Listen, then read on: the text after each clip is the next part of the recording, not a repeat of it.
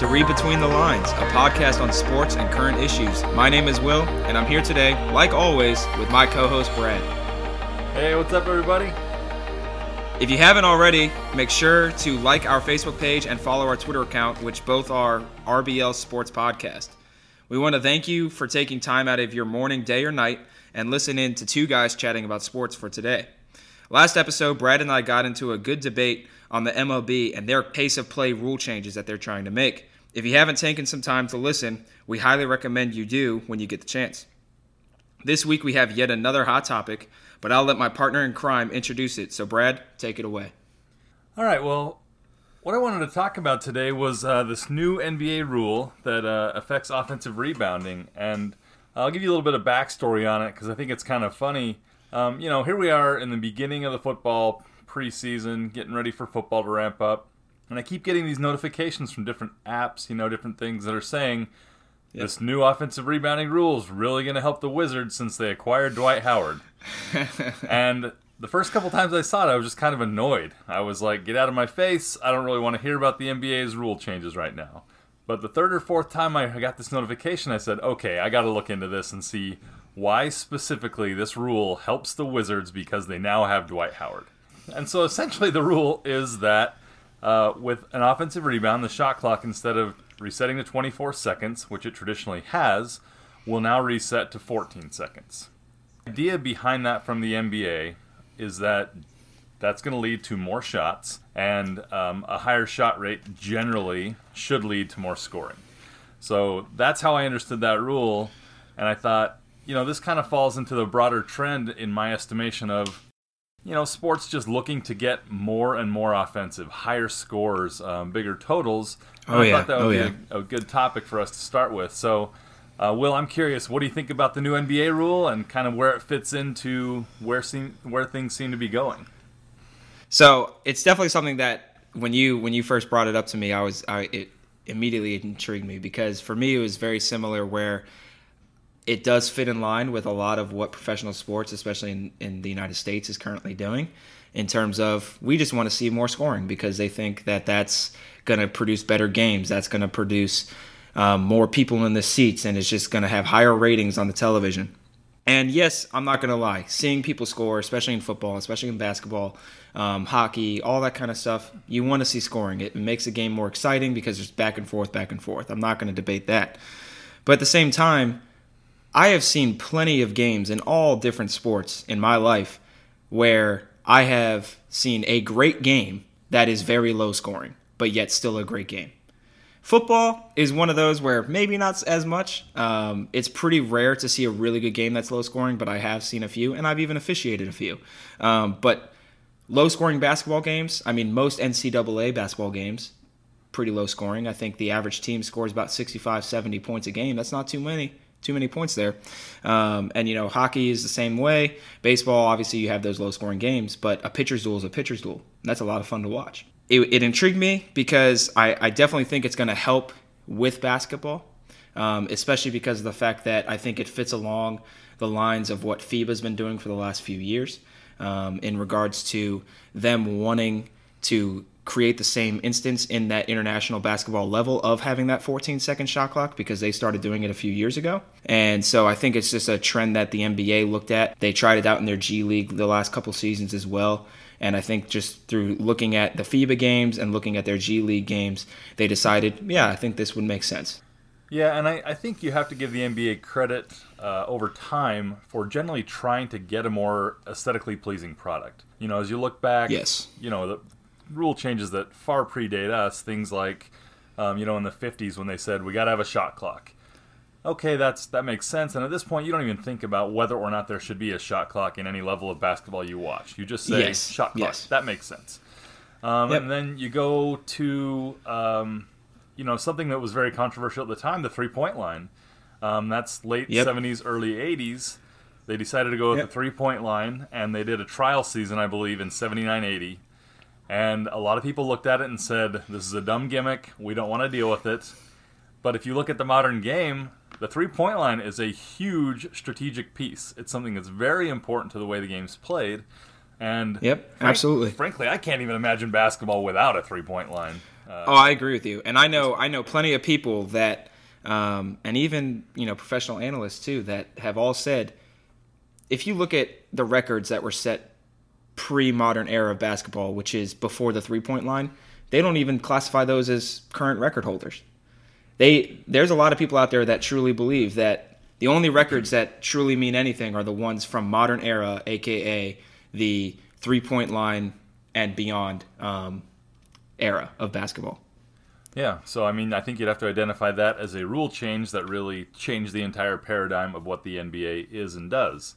Um, yeah. So I, I give them credit for tinkering with the game over time to try and make it better because uh, while I don't have a lot to compare it to in, say, the pre shot clock or pre three point era, uh, yep. I, I do generally concede that those are better things for the NBA to have in place and, and for all organized Agreed. basketball.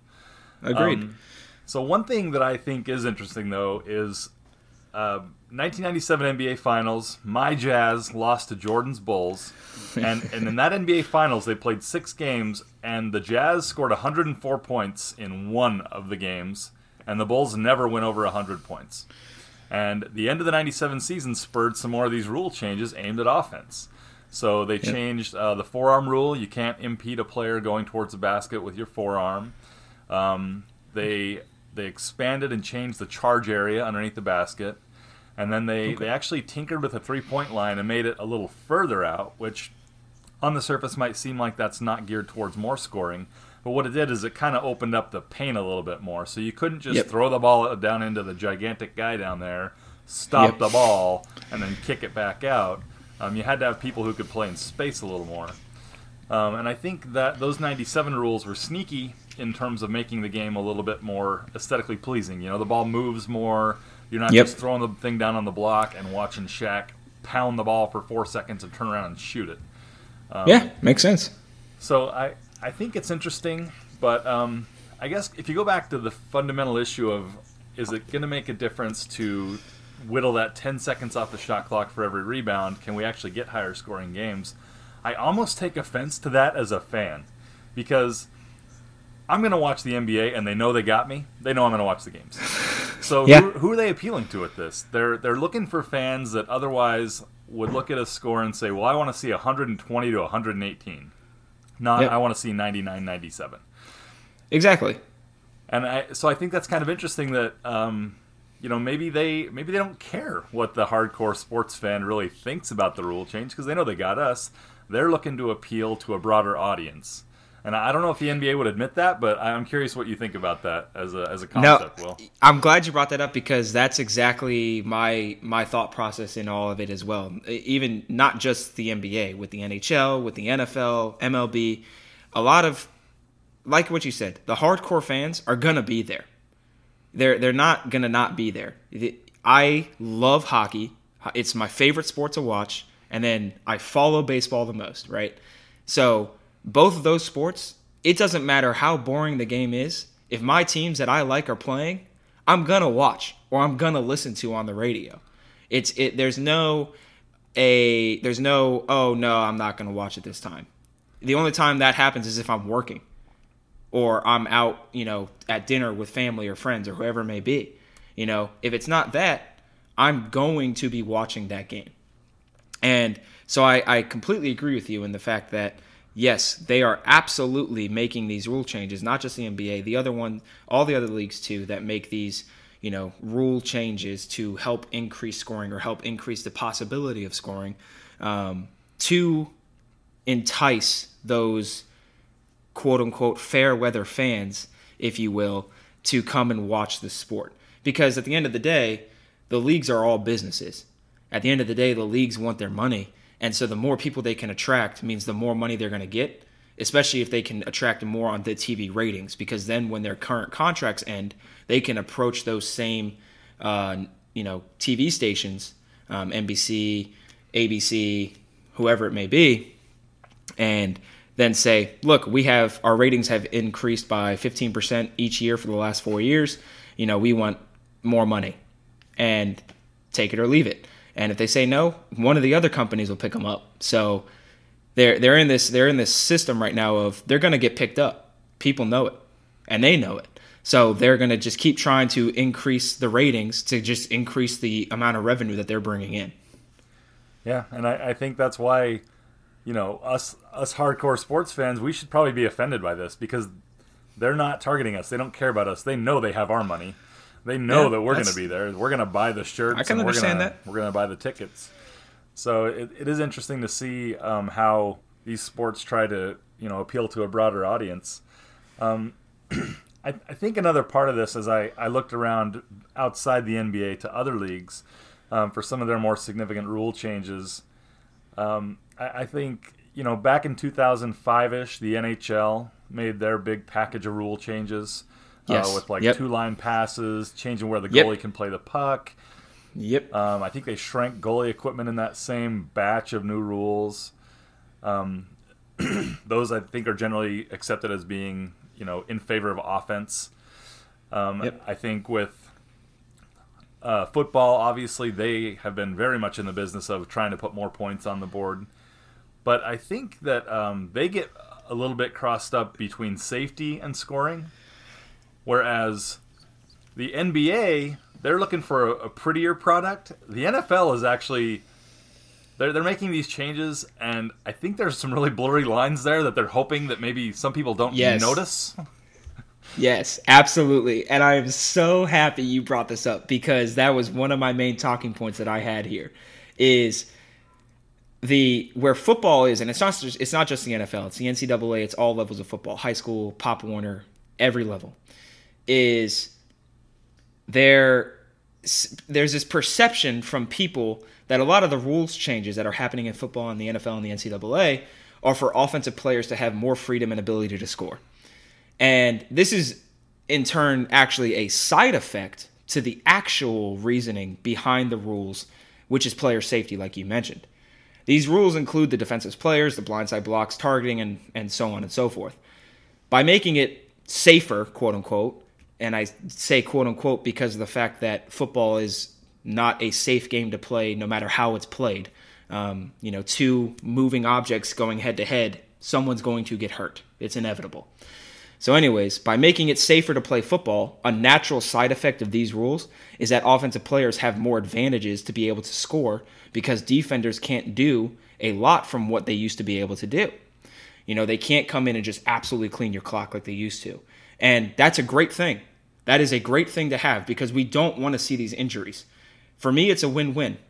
The fact that they have these rules being put in place to allow us to not see these gruesome injuries that take place.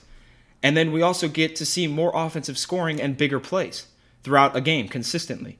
That's a win win to me. I don't want to go see, you know, Antonio Brown run down the field and get absolutely clambered, you know, clobbered and destroyed on the sideline.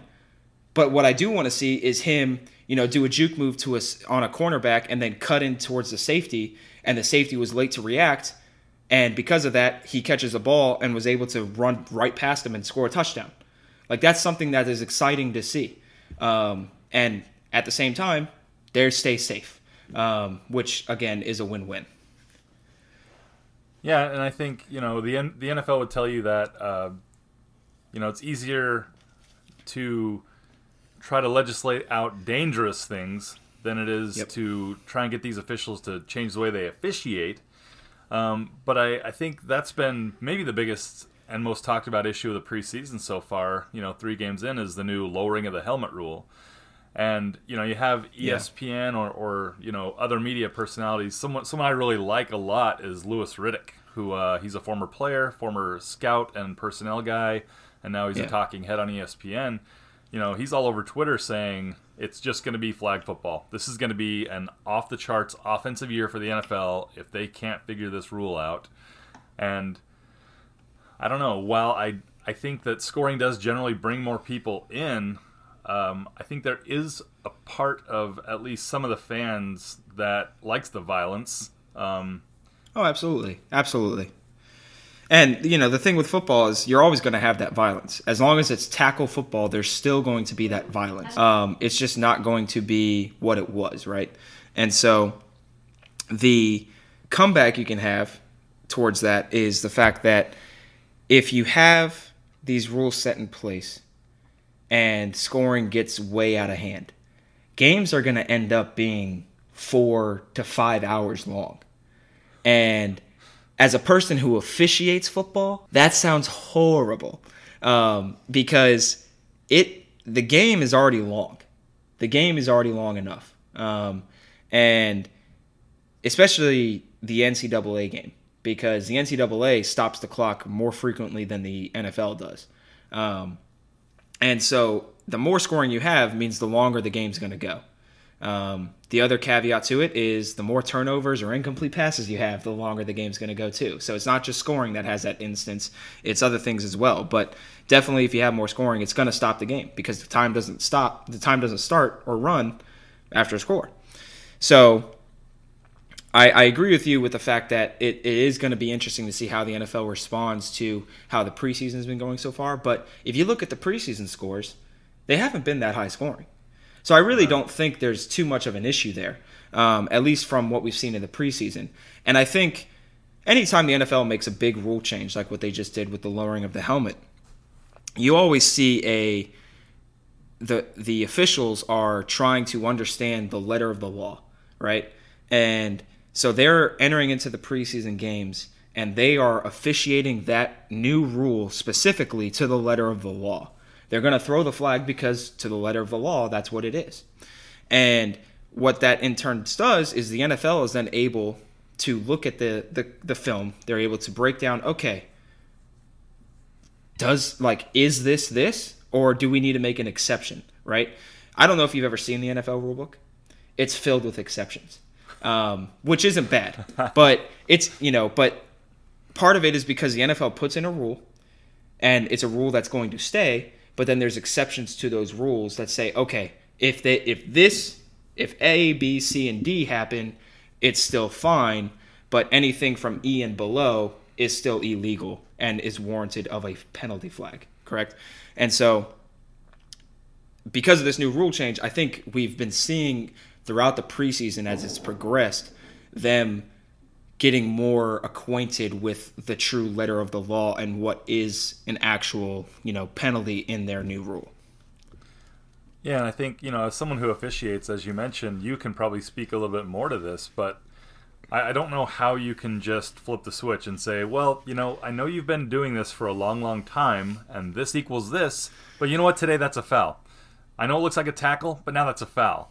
Um, so I, I will give the officials a little bit of you know a, a little bit of leeway just because there has to be some sort of a grace period to institute something like this where yeah they're going to suck the first few times they go out there. You know how many examples could they possibly see have seen on film? How many times could they possibly have seen live game speed game action and had a chance to throw the flag? I i have done very little officiating but at times i have. Oh my god the game's a blur and I'm not talking about yeah. officiating professionals. You know, I'm talking about just officiating, trying to be one person watching 10 athletes, 20 athletes, whatever it is. So I, I do sympathize with those zebras because no matter what they do, they're wrong, you know.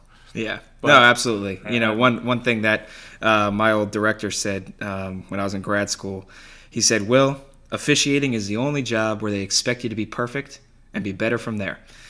Um, and it's true it's true. So but no you you you said it right because the the officials are in the tough spot of having to say yep last year this was fine now it's not right? But the officials didn't make the rule. And we officials know that. And the other thing about it too is that before the season starts coaches managers all that go through the okay, these are the updated rules.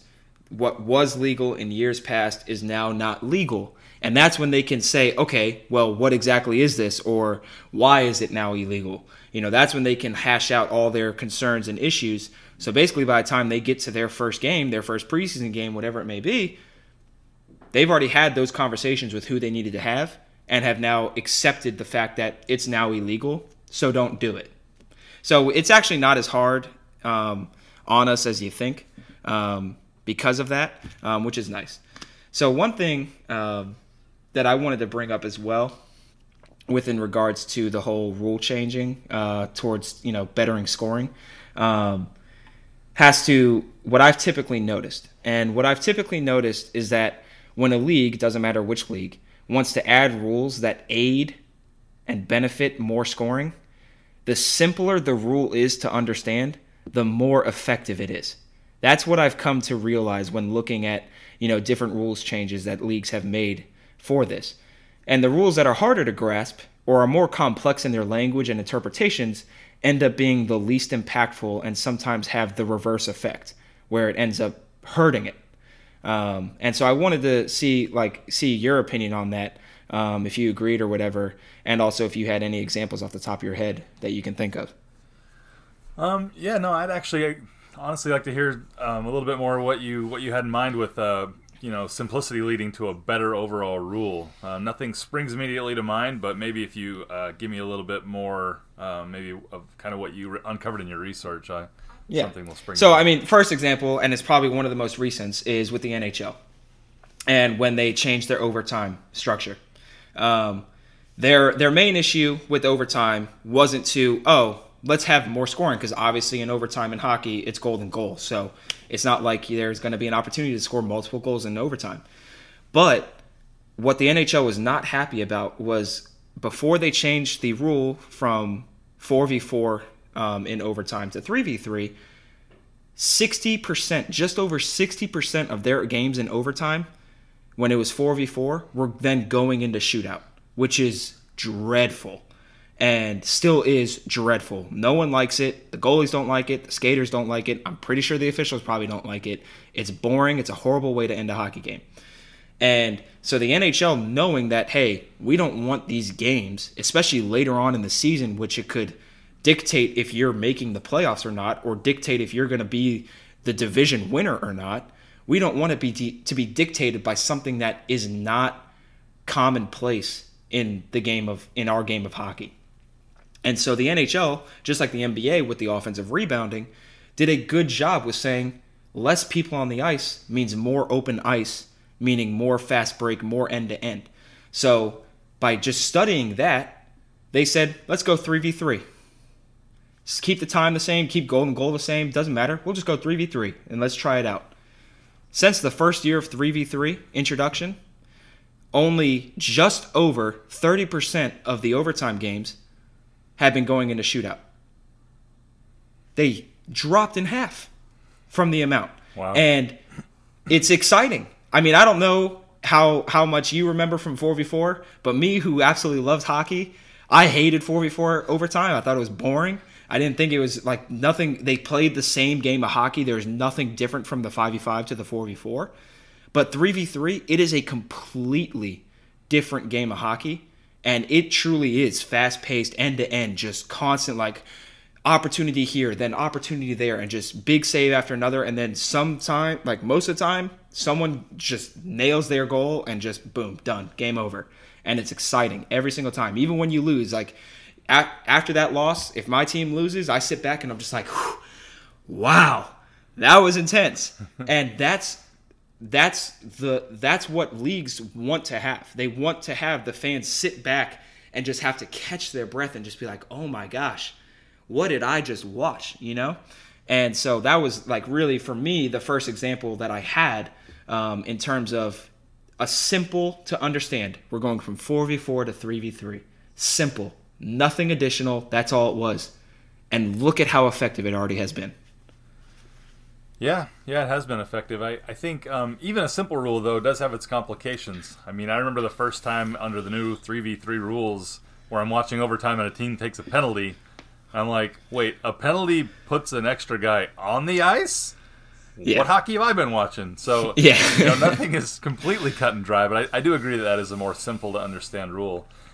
Yeah. And you know, maybe a Um, league like the like the NFL, maybe they've already put in some of those rules, and it's kind of like the three point line we talked about earlier, where we just don't even notice them anymore.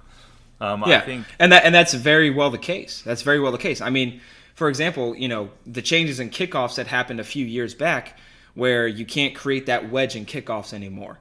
You know that's Yeah. that's commonplace. Like if you brought up the wedge to a person that's 16 years old, they're not going to know what the heck you're talking about yeah, you know but you know someone like you someone like me someone that's older than us if you mention the wedge, they're going to know what you're talking about. Oh yeah, we used to run that play every single kickoff.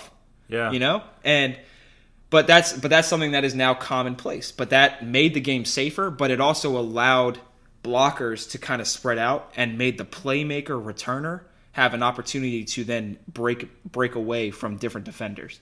Um, Yeah. Obviously, it was nicer to have a wall in front of you, um, but by by being able to not have that wall, now we see these really nice cut moves, these really nice juke moves um, through holes, through gaps, and you see the creativity that some of these playmakers and returners have, um, which is really exciting to see sometimes. Um, so one of the things I wanted to also bring up is with the reverse effects um, to rule changes that people bring in, and it uh, again, like I said, I love the NHL the most, so it's another example with the NHL, but it is a good one to make. Is um, even though the NHL seems to have nailed the overtime rule um, that they made, some of their other rule changes that they made, especially in the 90s, other things like that, hasn't been as effective. Since 1992, the 1992 season, when Mario Lemieux came back from you know battling cancer, scored 160 points in I think 60 games. Um, I can't remember his name, but uh, the rookie set the all-time uh, goals scored as a rookie at 73 goals. You know, like since that season, the NHL has seen a continuous decline in goals per game every season. Um, where in 92, the league saw its highest goal per game mark in five years at just under eight goals per game. Last season, the NHL, the NHL this past season saw about four and a half goals per game scored. So you can see that decline there. So why this decline? Well, some of the rule changes that protected scores but limited defensibility. So the NHL started introducing um, throughout, you know, starting around that time, throughout the 90s, early 2000s, there were different rule changes coming in that helped protect the skaters with the pucks. You know, there's no longer you couldn't hook and you couldn't grab as much as you used to be able to in front of the crease. Um, there used to also not be a crease. Um, so by so basically you could just hit the goalie. You know, you could get in the way of the goalie more, which allowed the goalie to then be, you know, brought out of his his comfort zone and then out of position and then get scored on. Um, so some of these rule changes created this reverse effect where by protecting scores and protecting them in the offensive zone, the defense instead of being more spread out and saying I'm going to come over and just absolutely crush you, they had to now stay at home because they couldn't be caught out of position. They're already limited on what they could do against the player with the puck. So now you see the defense. How many times do you see it when they transition to their defensive end? They just sit in front of that goal. You know, they sit from pipe to pipe and they're just waiting, waiting to block shots, waiting for anyone that gets close to get in their way, you know, kind of stick lift, poke check, whatever have you. But that's what you see. And back in the day, everything was so free moving and spread out that there was so much more open ice because of it. And now that's one of the reasons why you don't see it is because defenders and even forwards that have to defend in their end are limited or became limited on what they could do. And now they they stay more at home rather than trying to spread out and just go and try to really get the puck off of someone. Yeah, I think that you know there's always the law of unintended consequences when you do this stuff because you know you can talk about something like you're saying with hockey that's very natural, um, or you could also Yep. talk about you know the modern like cat and mouse NFL where you know if you change the you know the touchback line to the 25, like we're gonna Bill Belichick's gonna figure out how he can manipulate that. He's gonna he's gonna get Yeah. an advantage out of that, and and you might make the game more dangerous. You might make it Yeah. harder um, because these guys are always going to be looking for ways to game it out. And I think that's Yep. that's part of the. Uh, I guess maybe foundationally, that's something that makes me think: Are you sure when you say you want to change these rules? Do you Yeah. really, really know how that's going to be interpreted, how it's going to go? And you know, I think some of these things have been a disaster. You know, and we've seen some of these Oh, rules absolutely. have to Absolutely. be reversed because they're just terrible. You know, Yep. in baseball a couple of years ago, the you know the transfer rule at second base, like they had to make an in-season change because that was not working out. Yep. Um, so I, I think that, Absolutely. you know, for you know, ten seconds. If we go back to you know our basketball topic, ten seconds on the shot clock, or taking off the shot clock for an offensive rebound. Uh, I, I don't foresee that being any crazy major change that's going to cause a lot of Nope, problems. I don't either. I don't either. But um, I, I do think that you have to be very careful, uh, just willy nilly making these changes to the rules because the margins are thin these days, and people are gonna figure out a way to game them out. Absolutely, and I and I agree with you because you know by the offensive rebounds only giving you 14 seconds. Okay, the only time that that's really going to affect the game is late in game, but that's the time where you want it to be that intense part of the game. So if if if this rule change is truly only going to really have an impact late in game, and it's going to make it more intense, it's just like the player safety with the NFL. It's a win-win in my eyes. It's making the game more intense where you want it to be intense, and it's allowing teams that are down to have a chance for more possessions, to have a chance for more shots. So I, I think the NBA really, like you said earlier, really did nail it by saying, "Yep, we're going to introduce it." because it's already been in FIBA, it's been in their G League, and it's been in the WNBA. So it only makes sense that they're going to do it too. And I, I, I wouldn't put it past the NCAA makes that that change where it's going to go instead of a 30 second shot clock, it'll be 20 or it'll be 15. Um, I really, I really think because that's what we typically see is it starts in the professional, then it moves down to college, and it moves down to high school, and so on and so forth. So I really think that's where we're on. Um, and then the, another example I have how you said where do we really need this rule change? Do we really need this to happen? Look at the trapezoid rule in hockey with the goalies. What is the point of the trapezoid? There is literally no point to keep a goalie from being able to go to his or her corner to play the puck other than just we want to keep our goalie in the goal. And that's that leads me to the whole other decline why there's a decline still in points per game is because since goalies aren't leaving their goal as much, and the only time they do is when it's directly behind their goal, so it's not like it's too hard to get back in front of it. Goalies way back in the day, I mean, Ron Hextall, prime example, anytime the puck came into his zone and he knew he could get there first, he was skating out to that puck and playing it. And if you ended up having to just happen to get there first, he was going to hit you. And but what does that do? It used to put goalies out of position and then they'd have to scramble back and dive across the ice and everything like that. But it was exciting. And it because they were out of position, you saw goals getting scored. So with the trapezoid rules, goalies are just staying at home. They just sit on their post and they're just like, "Yep, I'm ready for a save. I'm ready for a shot. Here you go. I'm going to save it." You know, 30 years ago in hockey, a great save percentage was 880 if you if if you have a 900 save percentage now, you are considered an average to slightly below average goalie. You know, and and that's why. You know, goalies the these some of these rule changes have made goalies be able to just I'm just going to stand right here and I'm just going to I'm just ready for every single shot. I don't need to play the puck. I just got to save it. Yeah, I agree, and that that's a shame because, like you said, that's a breathless moment, man. When your goalie ventures out, you're like, "What are you doing?" I, I yeah, think that's intense. yeah, Neuer coming out of goal during the World Cup final, and you're just like, "What are you doing? It's a one nothing game." Yeah, yeah. We right? don't we don't need the sweeper keeper today, man. Stay back there. Yeah, exactly.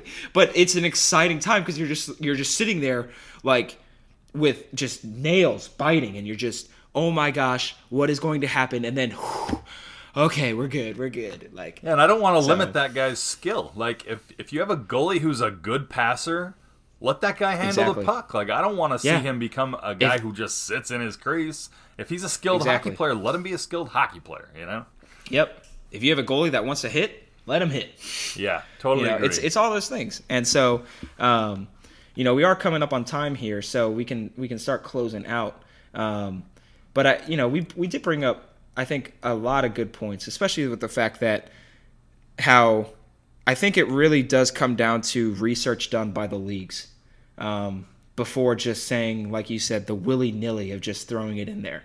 Um, really, really, if the leagues take their time and say, okay, is this needed?